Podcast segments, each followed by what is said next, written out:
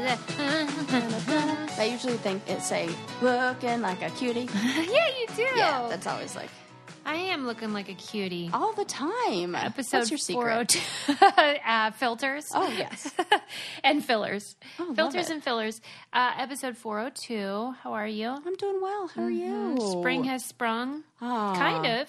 Yeah. A little bit. I feel like it. Mm-hmm. I feel like when they start putting up all the St. Patrick's Day stuff at the grocery store, where it's like, here's your section of brisket, and you know, they always have that section. I never noticed. Oh, Trader Joe's does it. What else do they have in there? Like corned beef hash and like the ingredients to make stuff like that. Sauerkraut. I do notice that, or maybe that was more common in Pittsburgh. As now. 99.7% Irish. Do you celebrate? Do you celebrate your national holiday? I may have to start. Do you feel like a closer kinship now? Not so much with the Irish stuff, more with that Scandinavian stuff. Even though it's just the older generation, so where it comes from. But they have a doormat at IKEA right now that says, I think you pronounce it hedge, HYGGE. Uh-huh. It's like this concept of Scandinavian culture that I totally follow is like my favorite thing, and now I'm like, should I get that doormat? Yeah, the essence is like when you create a real cozy nest. Yes, yeah, combining like outdoor elements with indoor living and like super clean, and it's everything that I love. And what's the doormat? What does it say? Just hedge. Oh, it says it on there. Or higgy, or however the heck you say it. I know, because the way that it's spelled is nothing like... Right, how you say it. Right. Which is pretty much all of the languages. We'll say it's hedge. Yeah. And we'll act like we're real smart. Or higgy. Or whichever is cuter. I don't know. Whichever one's correct. Yes. But yeah, spring has sprung, and you'd think that means I'm going outside and enjoying outside. But no, I've just been at home watching documentaries like a crazy person. Oh my God. It's hard not to. It's hard not to. There's so many great ones. Suze. Did you see, or even have you looked at the trailer for the Gabriel Fernandez one? Oh, yeah. Did you watch it? No. Don't. I won't. Don't. Please don't. I hope that people don't. Tell me why. I wish. Kelly said the same thing. I didn't watch it. Tell me why. It lives with you for a long time. Like, it really does. So the premise is that... an 8-year-old boy was tortured and abused by his own parents. His mom and his mom's boyfriend. Right. And then ultimately killed. Yes. And then the documentary is it one or a series? It's a series of 5 episodes, I believe. And it's following the trial? Following the trial, but the trial is only... And the situation that went on with this child is just one example of what's going on in the California Child Welfare Service, like that Department of Child and Family Services. Like kids are slipping through the cracks, basically. Like you wouldn't believe, because we have privatized, like we outsource child welfare in the same way that we do prisons. No, yes. It's for profit? It's for profit, yes. That the companies, there's a company called... what's it called? Max. I have to look it up, the name of it. But basically, they are spread so thin that they have outsourced these companies who are public companies that care about the bottom line, and so they're not. What's happening is down the line, and they did a Law and Order SVU episode about this, and now it all makes sense to me that this is what, you know how they say, like, unless you know what the story is in real life, it just seems like a random Law and Order episode. Yeah. But then when you're like, whoa, this is, you know, the Harvey Weinstein thing, or this is, you know, Brock Turner story. This is the story about the California welfare system, where the supervisors of the child welfare departments are... having to answer to their bosses that have to answer to like stockholders who say, God, we don't want to give out any overtime. And so when they need to do investigations on these children, they cut corners and they say, you know, you're not allowed to do any overtime. We can't have you go do the thorough. This is not happening once. The very last, and I feel like there's no spoilers because it's just all sad. The very last 30 minutes of the documentary, you think, well, surely this is like a one-off thing. This could never happen again. What was it, 6 months to a year later, in the same county, another little 6-year-old boy is killed for the same, and had reports like just like Gabriel Fernandez did. Oh my God. Report after report after report from the teachers, from everybody saying this was going on. And the saddest thing was that both boys were, they believe it was because they were believed to be homosexual. Yes. When I saw that about Gabriel, I was and it's like a culture of that. And they were saying the saddest things in that documentary, that the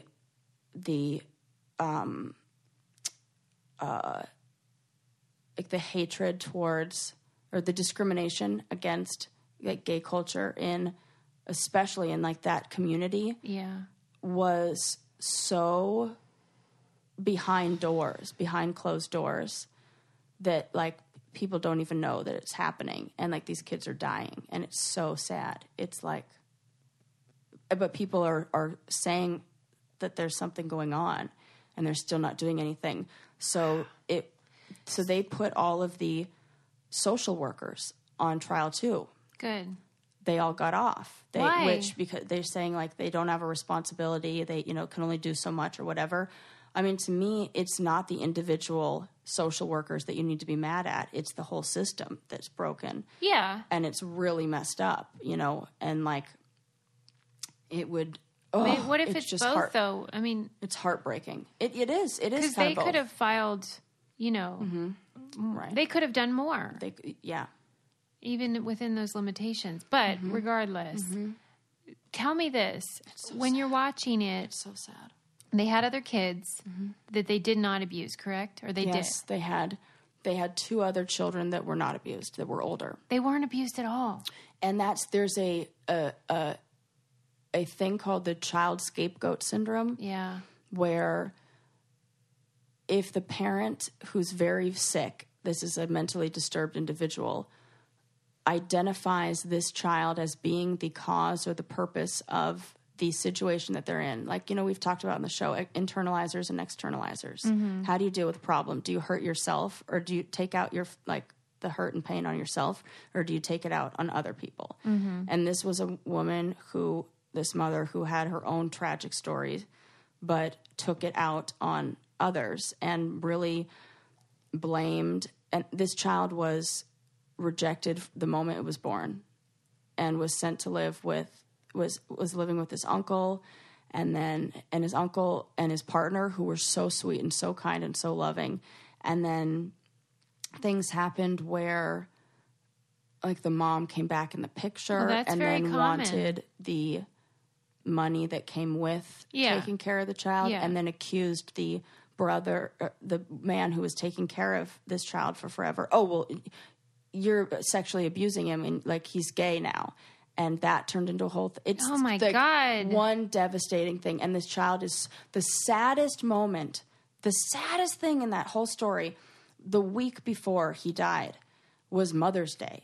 Yeah. And the teacher, that he comes in like beat up, and the teacher knows what's happening and has reported so many times, is trying so hard to, like, you know, the kids in school notice like something's wrong, like what's wrong with his face.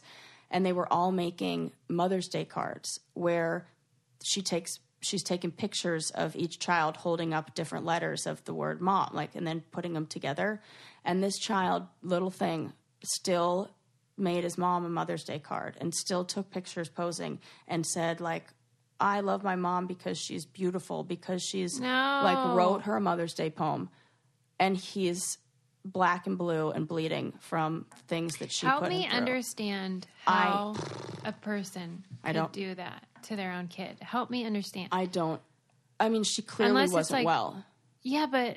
And she herself had been basically just like used for sex and traded for sex. She was? Yeah, and she was gang raped, and it was a really sad childhood. Does she say she's sorry?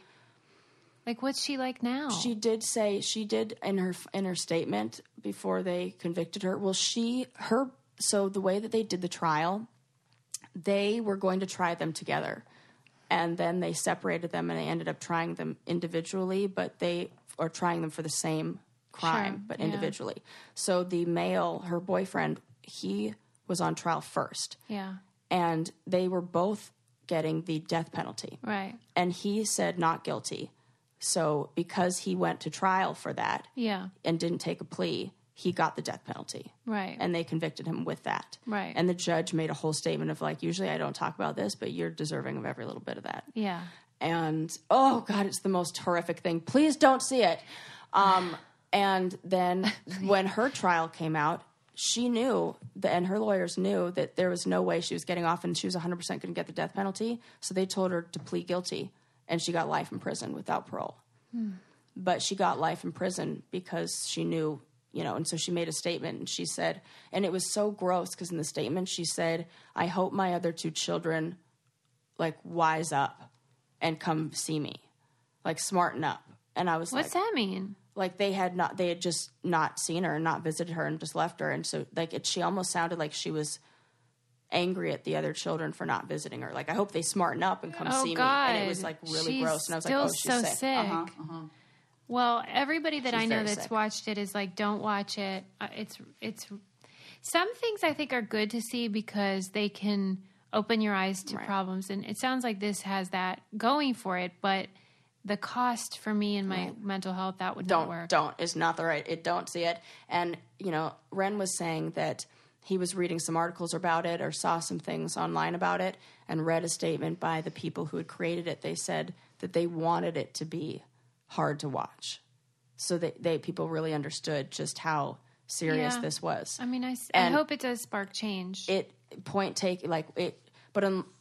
like unless you are either involved in that system or can do something to help that system, or like, I mean, I felt like it was very important for me to see that for, you know, what I do with my job, to know why because I've made CPS reports. I've made adult protective services reports, and I made an adult protective service report. And you don't really know like what you never know what happens after. They sometimes will call you, but you just hope. Yeah.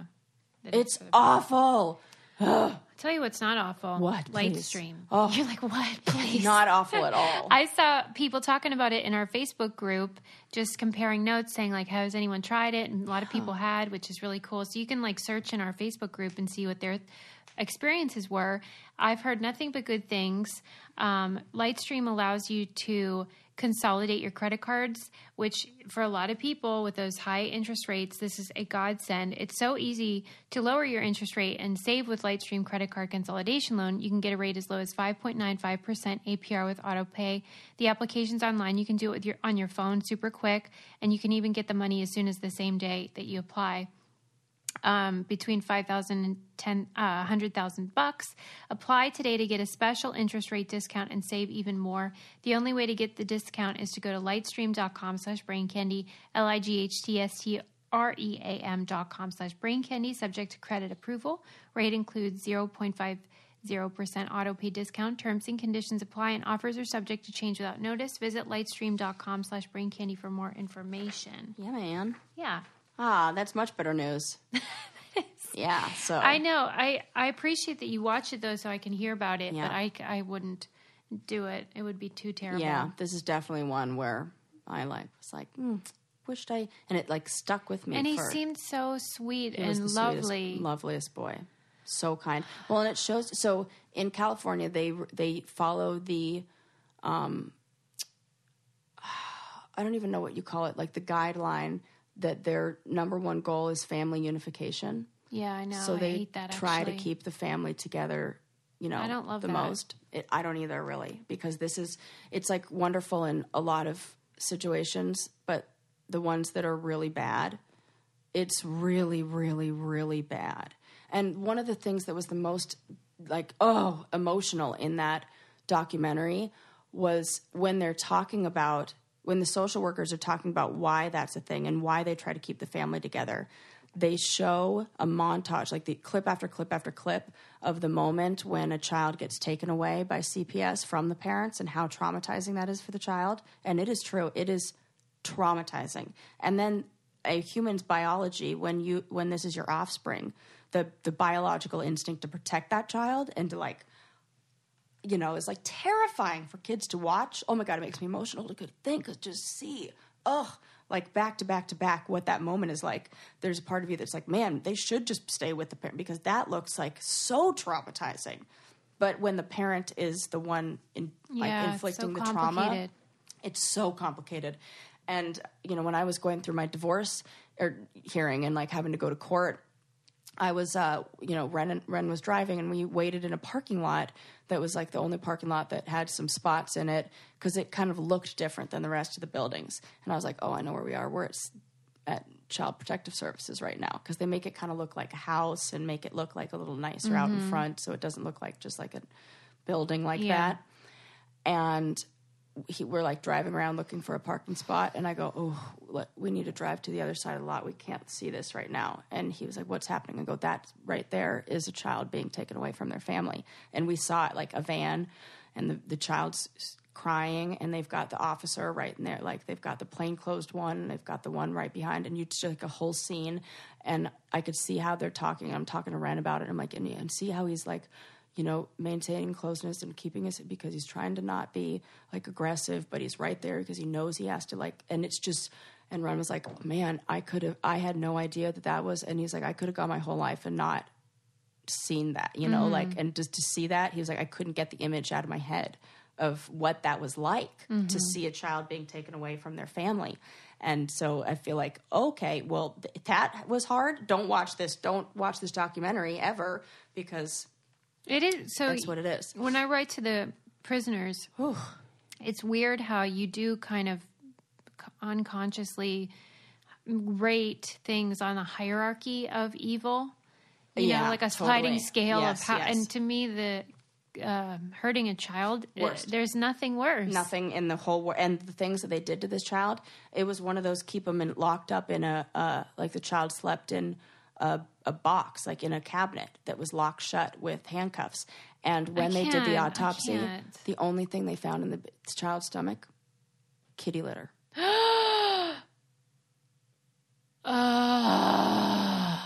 Because the child didn't clean the litter box the right way, so they forced him to eat cat litter. Oh, my God. I mean... It's too much for me. That's pure evil. Yeah, I don't get it. Pure evil. And I was like, Who was the ringleader? The step boyfriend? No, the mom. The mom was, and it was, and then it was so gross. And then like they're having they put them in the cell next to each other, so that, and then they tape recorded it so they can like hear what they were saying when they thought that they weren't being recorded. Mm-hmm. And it was like the mom started talking about like, it was so gross. She was like talking about like, well, you know, he was just being a bad kid and like trying to get their story straight.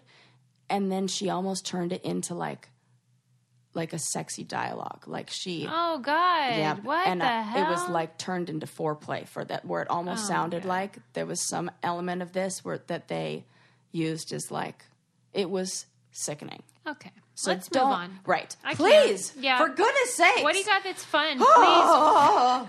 For the love of God. Oh, my God. It was just like sad, sad, sad. But I did see a really, this came through, how did I find out about this?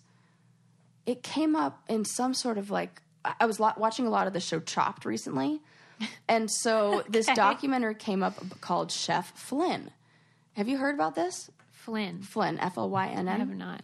So there's a young boy who now he's probably like 17 now, but at the time when he really like rose to fame and like people started really paying attention to who he was probably like 10, 11, 12, 13, 14. He is a prodigy chef. Oh, prodigy. How funny. Where his mom recognized real young, this kid has a desire to cook. And it was one of those perfect situations that you always love where she's a she's a filmmaker and the dad's a videographer or something. So they documented his whole life. Yeah, right. And they like live in LA. It's amazing. Totally like that. And could just recognize from the beginning that he really loved cooking and really had a passion for this. Mm-hmm. And so, you know, they videotape him once and they're like, he's going to put on a dinner for like their family and friends, and we're talking like 12 course. It's all written out. He's got the chef's hat. He's turned his entire bedroom into a kitchen where he has a bed that flips up, but he's like, and here's my sous vide, and here's my blender, and here's my this, and here's my hot pan, and here's this, and he goes through the whole thing, and it's so cute. Like, he just is obsessed with it. What kind of food does he make? We're talking, well, okay, let me put it this way. So, you know, the highest rated restaurant in the world is 11 Madison Park. Mm-hmm. Number 1 rated. Have you seen any pictures of what the food from there looks like? No. It's some of the most beautiful food you've ever seen. These like tiny edible art. Yeah. They came out with a cookbook. When he was 10 years old, he went to a signing of the cookbook. And his mom's like, you have to show him. You have to show him like what you made. Show him what you made. He pulls out the photos of what he made. And they go, wait a sec. That's not a photo from our cookbook. Yeah. It was identical. That's identical. So cool. They were so impressed that they invited him to come to 11 Madison Park to work in the kitchen with them when he was like 14 years old. Because they're like, anytime you want to come and dine. And he's like, dine, I want to work in your kitchen. And so they were like, okay. And they let him come and have a few days in the kitchen. But he's throwing this dinner party when he's little, and his mom is videotaping it, and they're kind of being like kind of tongue-in-cheek about it. Like, oh, and at the finest restaurant. And when he watched it, he got really mad that they weren't taking it seriously. Yeah. And the mom said, when I saw how mad he got that we were, I mean, taking it seriously, but like kind of having a laugh about it. Yeah. I realized how serious this was to him. And she started homeschooling him. She started like really, he has a Zagat-rated restaurant out of their house. That now it's for like real. I swear to God, for real. He's been written up in the New York Times, in the LA Times. He's in the New Yorker of being this child prodigy. Wow. He had an entire write up in, I think it was the New York Times. How old is he now, though? Let me see how he's probably. He's like probably like adult. 17 now, 17 or 18. In the movie, it says 10-year-old Flynn McGarry transforms his living room into a supper club using his classmates as line cooks. Achieving sudden fame, Flynn outgrows his bedroom kitchen and sets out to challenge the hierarchy of the culinary world. Cool. And it is a really good one.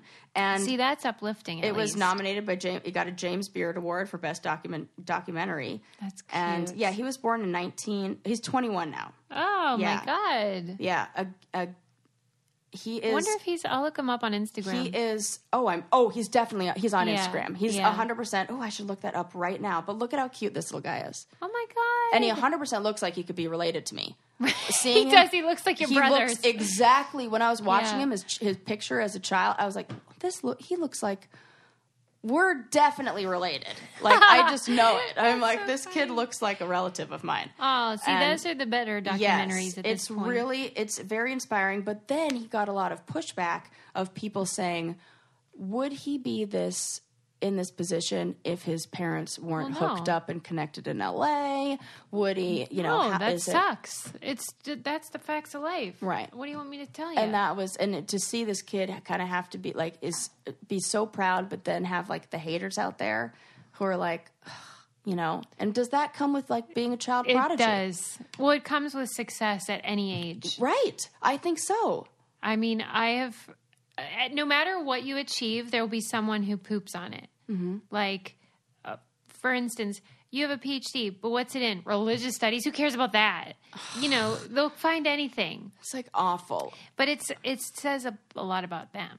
Yeah. Not Flynn. Right. And he got this review, and one of the, his other, I guess, sous chefs, after he read it, was like, you know what that sounds like? That sounds like a review of a guy who tried to give you a negative review but couldn't find anything. And so this is... And, because then, like, the last line is like, well, at the end of the day, he makes a pretty good da-da-da-da. And so I'm like, just give him the freaking credit. Like, this kid's phenomenal. Mm-hmm. But one of the things that was so touching about it was that the mom has a lot of insight into why he became so passionate about this. And, she says... he'll tell you that he loves food and he loves all this stuff and blah, blah, blah, and he's creative. But really, the truth is, at the time, I was going through a divorce and I was depressed. And I don't have, like, because Flynn says, my mom wasn't a good cook and I didn't like anything she made. So I just took over and I started making food. And in his brain, that is what happened. Totally. Yeah. But she saw it in such a deep way where she saw that he has an older sister and he had mom. And they're now, she's like single mom. Dad was an alcoholic who needed to go figure his life out. And, you know, came in, back into the picture later. But at a time where mom's depressed, they're living at home. Like now it's just, you know, he's like the, he kind of stepped up and was, did that like man of the house thing. Yeah. And was like, I don't know how to fix this problem, but I can feed the girls. And like in his mind that was, yeah. And so he went and he's like, went all in, and he can't control, when you can't control what's going on in your family life, the one thing you can control is what's on the plate. Yeah. And he said, and his mom said that when he started reading about a lot of other chefs, that there are a crazy number of chefs out there who came from alcoholic families or yeah. came from, you know, families like yeah. this. And so he understood that like, this is how he controls his world, and just how nice it was to hear a family talk about that and be open and accepting to somebody's like survival strategy, and be, like recognizing that of like, yes, this is something that you learned as a skill to survive. And how can we kind of adjust that and allow you to utilize those same skills, you know, in the grown-up world when maybe you don't need them for survival anymore. This reminds me of the story of Stephen Colbert when his dad and brothers died in a plane crash. Oh. And then he, all he wanted was to cheer his mom up. And yeah. so that's how he developed his comedy and, you know, that ability. And it was out of that same desire to comfort somebody you love. Mm-hmm. And it can really hone your... Totally. Talents. And that's like, that's what I'm about, being able to tune into what are those skills? What are the things that have kind of helped you survive in a way, you know? Like, I mean, even my ability to sit there in a room and listen when there's families fighting and arguing and yelling and couples and everything, and be able to be like, okay in that, and like sit there with that. And then like, kind of like mediate the, you know, craziness is like 100% what I grew up with and had to do as a child to survive. So like being able to find those things and like not rejecting necessarily like the trauma that you went through and the, those things, but embracing that and letting that kind of like, you know, recognizing the skills that came from that, you know? Yes, I do know. Yeah, man. One skill that came from this show is the ability to print postage right from my desk. Amen. Stamps.com is the solution if you are a gal or guy who's like, you know what? I could really use some more time and save some money. I need to be busy cooking or doing something I love. Yes. I can't be going to the post office. No, you can print any kind of postage right from your home or office 24/7, any letter, any size, any class of mail. It's cool because you get 5 cents off every first class stamp, and then you can get up to 40% off shipping rates.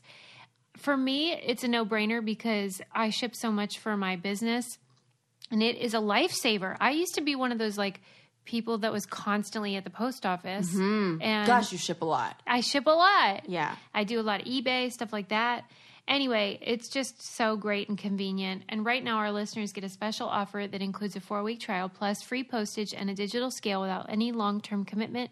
Just go to Stamps.com, click on the microphone at the top of the homepage, and type in Brain Candy. That's Stamps.com and enter Brain Candy. Yes.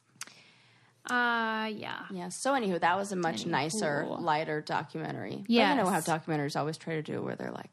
But is there a negative to this? I'm like, just let him be a happy kid. And yeah, it has to have like highs and lows, I guess. Yeah, yeah. There are definitely some good ones out there. I'm in the middle of watching that one, McMillions. What's that? Oh, this is crazy. So you know the McDonald's Monopoly game?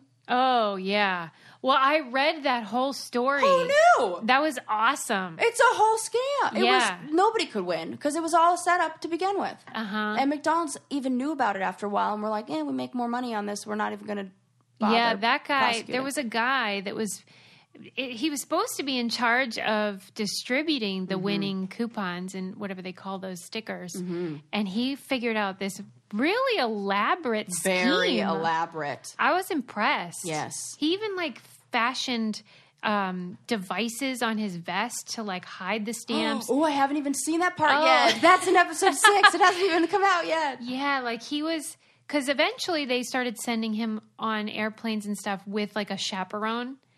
And the only time he had privately was in like a bathroom stall. So he was like having to figure out loopholes. It's amazing. It really is. I always think about these people and think if they just apply themselves to something that was ethical, they would be much better off. Well, that was, it's funny because one of the, so there was the guy who got all the tickets, and they haven't even told us about him yet. And then he hired, or like got in with these like middle level guys who then would take the tickets and they would find the winner, like find the people who were going to be the winners. Yeah. And then the winners, they would sell the tickets. They'd be like, okay, for $100,000, you get this ticket, but you have to give us, you know, they pay out, I think it's like $25,000 or $50,000 a year for the next 20 years. Yeah.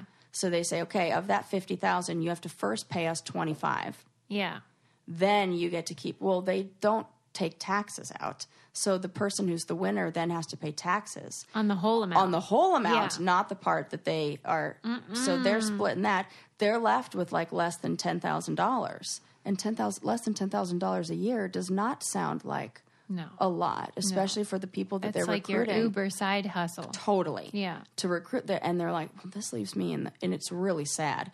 That part is sad. But one of the best things about this documentary is there is a real guy who works for the FBI, who is one, he's like that guy who, he wanted to work for the FBI because he just thought it was cool. Yeah. But he is a hilarious character because he's so over the top. He's so like, you want to be annoyed by him because, like, if you were to have to work with him, you'd be like, oh, Jesus Christ, this guy's annoying. He's a goon. But he makes for a great character in a documentary because he, like, gets the idea of how they're going to catch everybody, how they're going to, and so he says, oh, we're going to pretend like we're a production company. We're going to go and we're going to film them, or we're going to ask them a bunch of questions. And so he's like staying in character. And like his favorite part about being in the FBI is like being undercover, clearly. And he's like, got this whole, like, yeah, he like likes that the caricature guy. Yes. Of being it. And he just cracked me up through the whole entire thing. He's just like, did you ever participate in the McDonald's Monopoly scenario? I didn't do the McDonald's Monopoly one, but I did do the McDonald's Monopoly at the grocery store that they did for a bit, which was separate than the one at McDonald's. Oh. There's like the grocery store one where but it's not McDonald's. It's the Monopoly at the grocery store. Oh, and then McDonald's has their own. Yeah. Yes. I always participated. They've been doing that since like the 80s. The only thing I got was free fries. Yeah. And weren't you excited? Well, yeah, definitely. But I like rarely ate McDonald's, so. Like I would get so excited. And you really would feel like you were going to win because they had a ton of certain ones. But then, you know, the one you needed was the rare one. Yeah. But as a kid, you don't know that. You just don't. Think you're one piece away from millions. Oh, my God. And every single person who ever won $1 million was part of this. Right. They all were his friends and stuff. And there are some funny characters in here. Uh-huh. So. And also just to. Yeah. You're talking about. Is it a documentary? Yes. Because on HBO, that's like 6 parts, but it's slow. It's being released weekly. Because Ben Affleck and Matt Damon bought the rights to make it a fictional movie. So I guess that's to be coming. Yeah, because I want to say that one of them is the producer of this. I think I saw it and I was like, oh, maybe that's what they bought. Yeah, what is it? It's to make a feature film. It's funny. It's like the last thing I Googled. I'll find out. But yeah, I think that it is owned by one of them because I remember seeing that and being like, huh. Yeah, it's a fascinating story. Yeah, it's really, really interesting story. And you know, just like one of those things where it's like, we don't even know what's going on, that we're like all clueless. And why I think this one was a fun documentary, especially fun for the FBI. That the whole time the FBI is talking about how much fun they had with this. Well, because nobody's getting hurt. Exactly. Yeah. It's like, this is fine because, you know, it's wrong, but it's not a big deal. And you know, okay, so McDonald's is out. Like, they make money. They're fine. 1 billion served. They're okay. And so, you know, when you said, like, I wish they could apply the same thing to, like, not being criminals. Mm-hmm. There was one guy in there, and they all were, like, these Italian mob bosses guys. Right. Like, it was a cliche. Yeah. Mm-hmm. And one of the wives was like, you got to stop picking Italians from the East Coast. They're going to get suspicious. So like she called her friend who was a woman of color from Jacksonville, Florida, who they involved in it. They got because like a they were token. Like, yes. Oh, it was like, God. They're like, we can't keep doing this. We the same guys from, God. They're all like affirmative Italian actioning. Guys. Right. Totally. And she was like, we need people of color. And I was like, well, at least she was. She makes a good point. She does make a good point. But so one of the guys, like in his efforts, you know, his family's like, you can't do this anymore. Like, we need to get out of this. And he was like the middleman guy. And so he attempts to open up a business that, you know, is like legit. And it's called like the Fuzzy Kitty or something like that, or the something kitty, but it's basically like a gentleman's club that he wants. And so they and that becomes a whole story in and of itself. God. And so he's like trying to do the right thing and set it up, but everybody wants to shut him down because nobody wants that in their community. So then he comes out with the church of the like pretty kitty or whatever, and he like makes it a church. Oh, right. So that turns into a whole... So then they like, don't pay taxes. Right. Yeah. So it's like a story on a story. So he like tries to do something the right way. I mean, that's a church kind I'd go to. Force him. And that was what somebody said on the documentary. Yeah. They're like... What, some topless girls dancing, a brunch on Sunday? What? Yeah, that sounds like I want to go to church. That gets me closer to God. Right. Yeah, anytime there's boobs out, I do feel close to the Lord. Mm-hmm. Amen. Yeah. Where did you watch that? I watched that one on Prime, Amazon Prime, because I think I have the HBO thing through there. Mm-hmm. But I know it's on HBO, and it's definitely worth watching because that one's a funny one. It's like... Did you read about the guy that kidnapped the lady and he forced her to watch Roots, the film or the miniseries Roots? What? For 9 hours. It's a 9-hour miniseries. Yeah. And he wanted to teach her about, you know, white privilege. Wow. That's one way to do it. How'd that work? Well, tell me about who did this. I don't know. Some black guy. Wow. And he was like really passionate. And then they sat down to watch Roots. You know, with Kunta Kinte and all that? Yes, I sure do. Okay, so then she would start complaining eventually, and then he'd be like, you're going to watch this or I'm going to fucking blow your brains out. Oh, my God. And, like, he would all of a sudden get real serious, but then if she watched it peacefully, he was okay. I don't know. That's the part I don't know. He released her, and then, like, now she's an advocate? Or, like, what? No, I think he may have not got his message across. I think so, too. That seems like it wouldn't really... Uh-huh. Oh, I have to know more about that for sure. Oh, my God. I'm just writing that down. Roots kidnapping. So this one was a really funny one. You know how we were talking about the Mike's bread thing or Killer Mike's bread? Yes. Which I bought some just to see if it was, it was great. It is good, right? I can't believe it's healthy. So I don't know if this came up like it was just like a weird coincidence. I think I was listening to the show Wait, Wait, Don't Tell Me, and they were talking about it. But there is a new product that has come out that it is a bread. It is a bread that is called men's bread. Oh, no. Organic men's bread for vitality and energy. What's in there? It is like a bread that's being...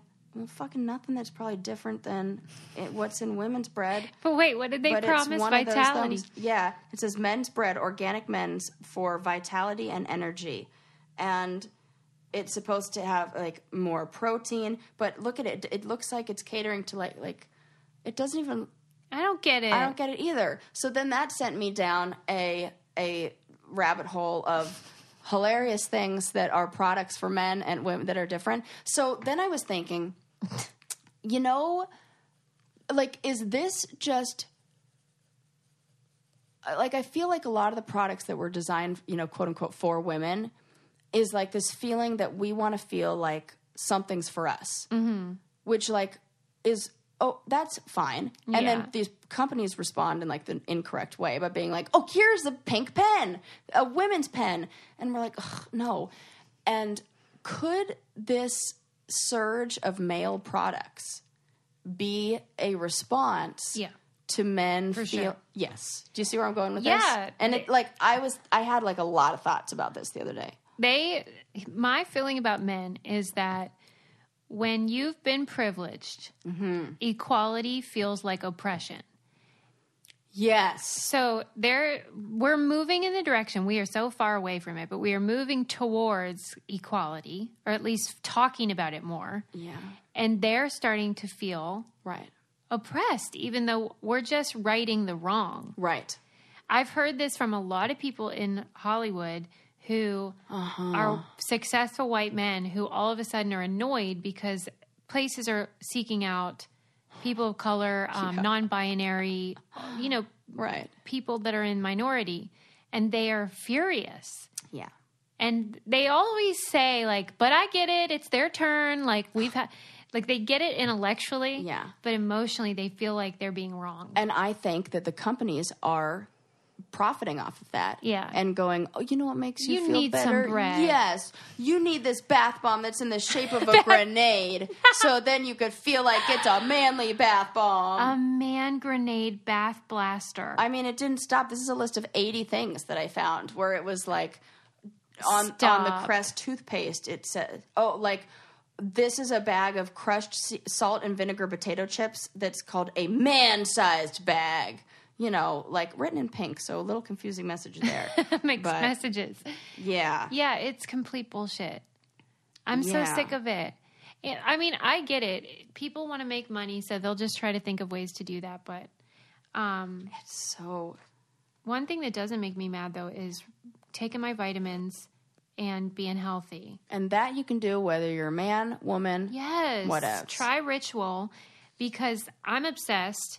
I always wanted to take vitamins, but I never could because they made me feel icky and vomitous. Yes. And even just the smell. Yeah, that fishy, ugh, no, thank awful. You. Blech. And so I was delighted when Ritual came along because it's minty, flavored, and smelling.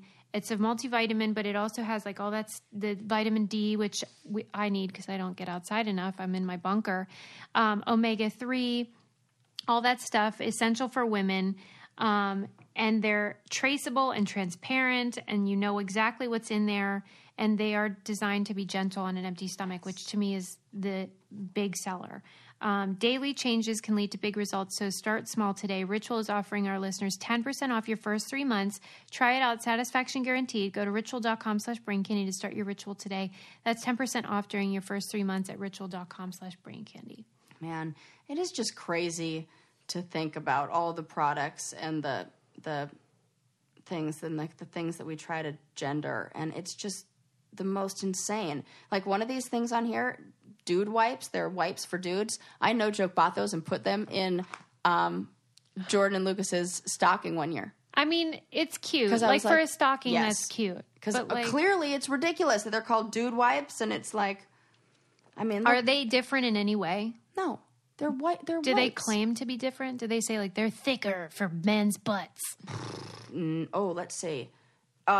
New pop-up dispensing. Nope. Soothing aloe extract. Nope. Fragrance free. Nope. Sounds like all the things a woman's butt would like too.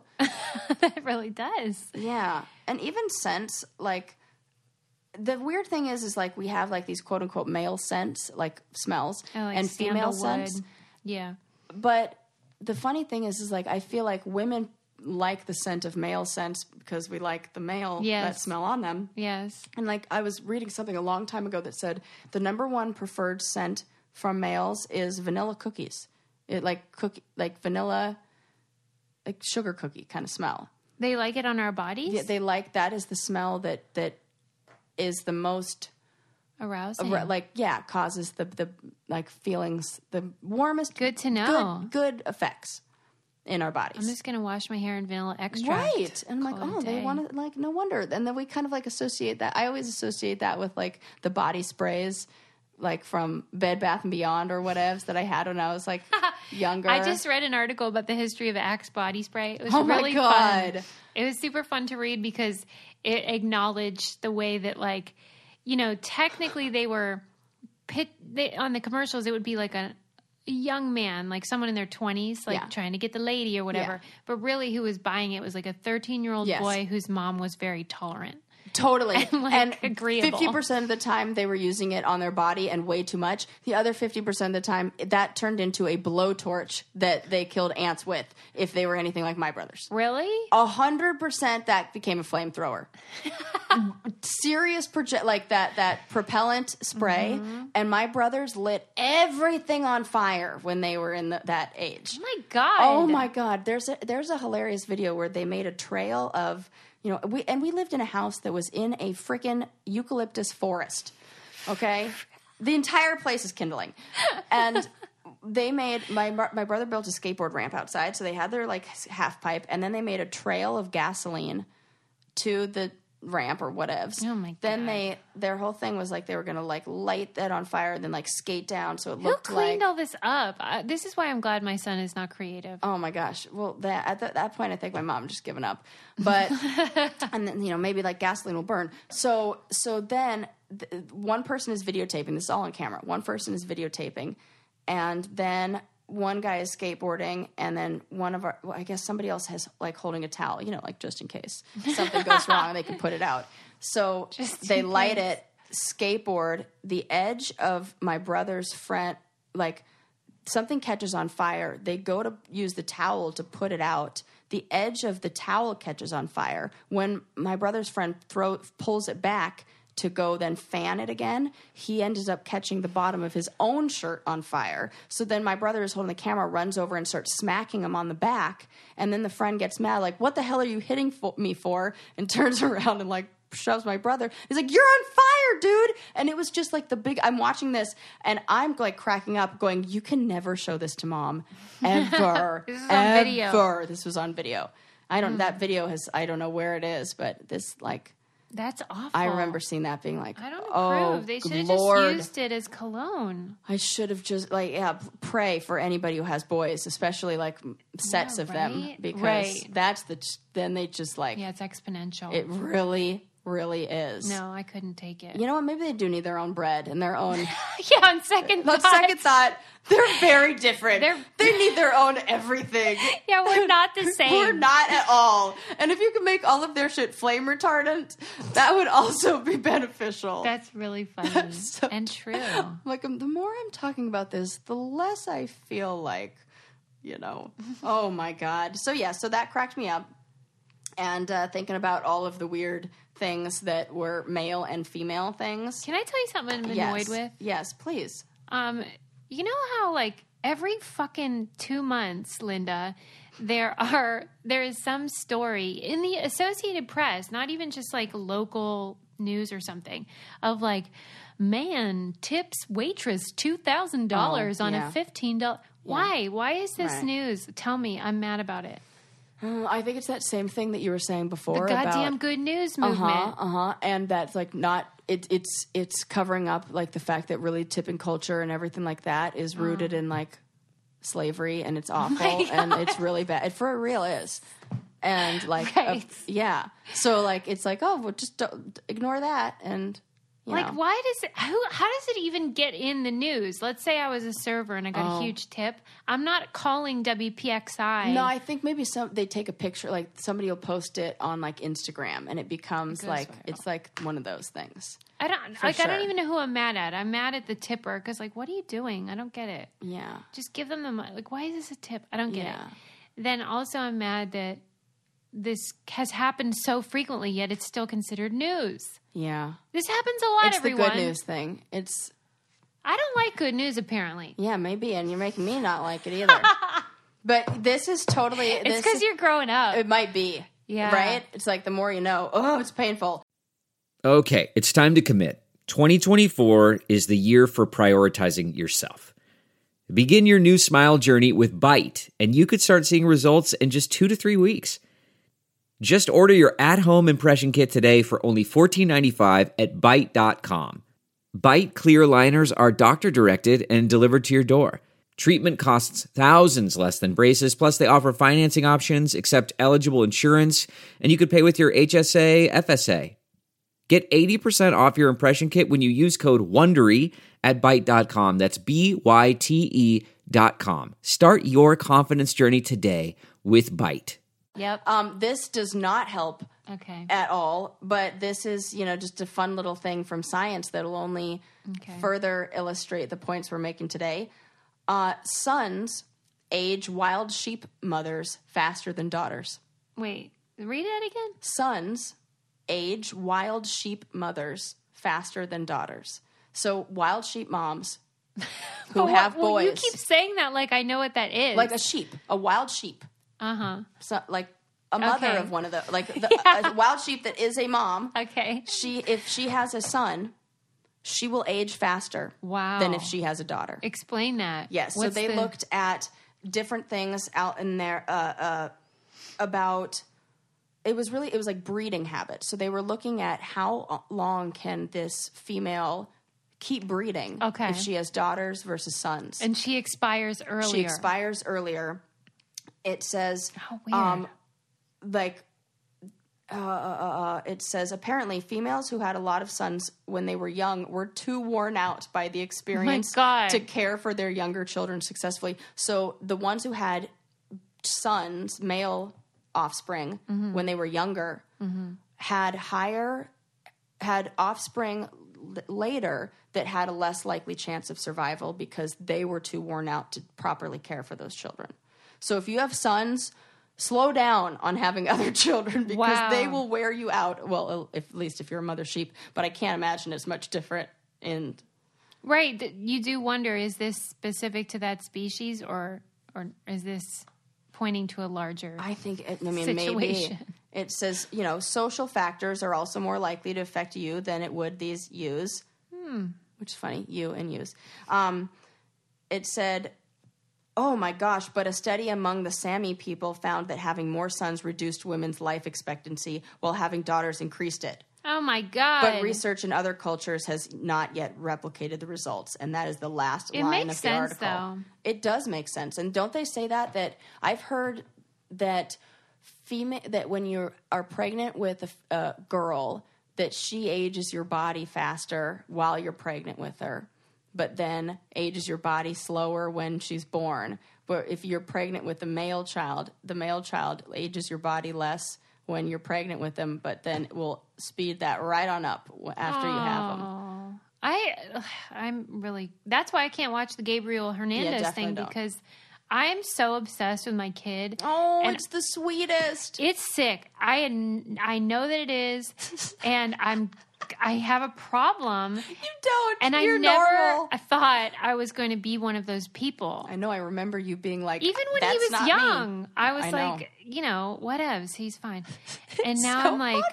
My husband is so annoyed because it's like he's been replaced. In a way, because I read that's when you have a boy that moms like don't want to bang as. I mean, that's not what I'm saying is happening, obviously. But like they don't want to bang as much because they get affection. It's the oxytocin. Yeah, you're getting that oxytocin feedback. Yeah, all the time. All your needs are already met. So when you need to have an orgasm, because that's the other way we get that. Right. Yeah. But I did not see it coming. Yeah. It's super weird and annoying, and I have to like really hide it because if you saw. It's bad. Yeah, it actually changes your brain chemistry.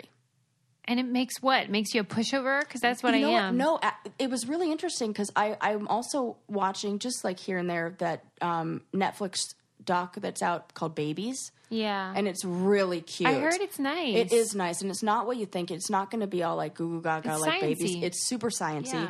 And it's really it's really talking about how we learn about ourselves and about humans and about people and how we evolve and how we grow through learning about babies. They tell us way more. And some really, really interesting findings that, you know how you said something happened after my son where all of a sudden I like worry more and all this. Yeah, I have anxiety. Yep, there is an actual, it's a switch that happens where they look at the size of the amygdala and the amygdala, the activity in the amygdala like quadruples.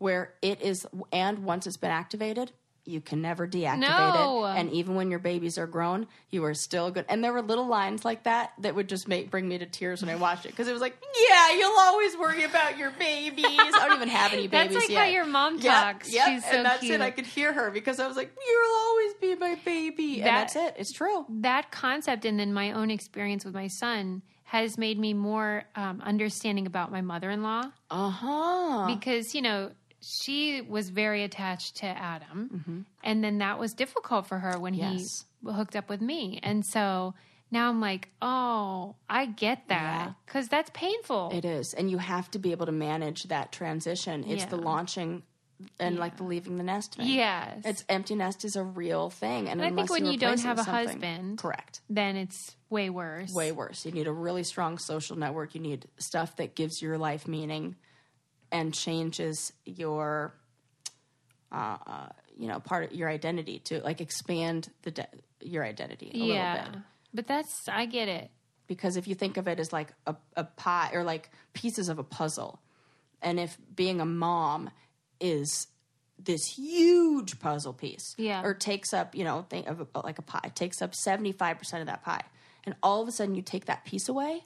Who am I? Who am I? Mm-hmm. So you got to make sure you're like add more puzzle pieces. Or I think one of the keys is that you really have to remind yourself about impermanence and that, because whatever stage you're in, like let's say you have a newborn and you're not sleeping, right. You think, oh, I'm never going to sleep again. Like this is my life now, but it isn't, but it feels like that. Right. And then when you have a child, my son's age, then you see it. And you have to remember this season will end. This too shall pass. Yeah, this too shall pass. Sometimes it does work. Yeah. And if you don't get so attached to the feeling at that moment, then you can transition better, I think. Yeah, I think you're right, too. But easier said than done. I know. So true. Because it's a balance. If you're going to do the thing where you're staying in the moment, it can be hard to... Oh, it can be so hard. Yeah. Life's hard. Amen. That should really be our tagline. I always say it. The hardest job is being a person. Mm-hmm. It really, really, really is. And, so like so many of those documentaries that can just help us with a little bit of insight into like... Going, okay, so that feeling I have is totally normal. When so that's fine. When you learn stuff like that and watch it, what do you think about, how they sometimes try juveniles as adults? Oh, yeah. I don't like that. I don't like it either. Why do they do that? I don't know. I think it's awful. I think it's really sad. And, oh, my God, everything you say always, like, triggers some story that I have written down. So this... It was so sad I like didn't even want to bring it up. But in Orlando, there was a police officer who came into a school and arrested a 6-year-old girl. I read that. I was heartbroken in reading this. 6 years old. And there's video, and she's crying. She's crying so much. Can you imagine? No. She's 6, and it's because they were arrested her on a battery charge. Yeah. This is a kid having a temper tantrum and kicking a school like... She's 6 years old. Yeah. I am sympathetic because those people felt out of control and didn't know what to do. Yeah. Now, I don't know why, considering that's their job and they should be trained on how to handle it. But maybe they're not trained and they're thrown into these situations where they don't know how to manage a 6-year-old's temper tantrum. But that seems crazy. Now she's going to pay for their incompetency and that's awful. Mm. And for sure she's traumatized. Yes. They Absolutely. Said that she like, when she sees a cop now, she has like a panic attack. Oh my gosh. Of course. And the worst was the attitude that this officer had about it. Well, he was the worst. He said, there's a quote where it says, after leaving her in the car with the other officer, Turner returns to the school building where a woman staff member asks if the restraints are necessary. And the cop said, yes. And if she was bigger, she would have been wearing regular handcuffs because he zip-tied her. Wow. And then he tells a staff member that's the youngest kid he ever arrested was a 7-year-old who was stealing from Albertsons and thought it was a joke. And then the 7 is the youngest. She's 8, isn't she? The officer asks. The woman says, no, she's 6. And he says, she's 6? Now she's broken the record. She broke the record, the officer says. Why is he saying it like that? Isn't that sad? Yes. No 6-year-old child should be able to tell somebody that they had handcuffs on them. They were riding in the back of a police car. Or taken to juvenile center with fingerprinted and mugshots. Yes, and the mother and the poor, like that. Oh. I couldn't imagine. Nah, I would murder. Right there. I mean, those people we need to murder. I already want to take my kid out of school just for coronavirus. Oh my God, it's crazy out there. Me off a ledge. I know. When my mom said that she voted for Trump, and it was Bible based, like she believes that. He is ushering in the end times. Mm-hmm. And a lot of people believe that. Kind of feels like the end times. Totally am like, wait a minute. I'm like, I think you're right. I didn't put it together, but Peg, I think you're right. Because it's like pestilence and plagues. I know. Pandemics. If any of those rivers start turning red, we gotta like. There was like a locust infestation. I was like, oh. Well, good thing my bestie is has a PhD in religious studies. I'm no help. Like, well, you could at least tell me a little bit of info. Like, I mean, I saw that movie, The Seventh Sign or Seventh Seal or whatever. Uh-huh. I feel like there's some sort of like magic spell we could do if like shit really. Like, I don't know. I'll get pregnant, magic sacrifice spell. Some sort. Like, we gotta have like a virgin birth or something like here. I don't know. We'll work on it. Yeah, who knows? I mean, well, we'll see you next time if there is a next time. God. Bye, everyone. Bye.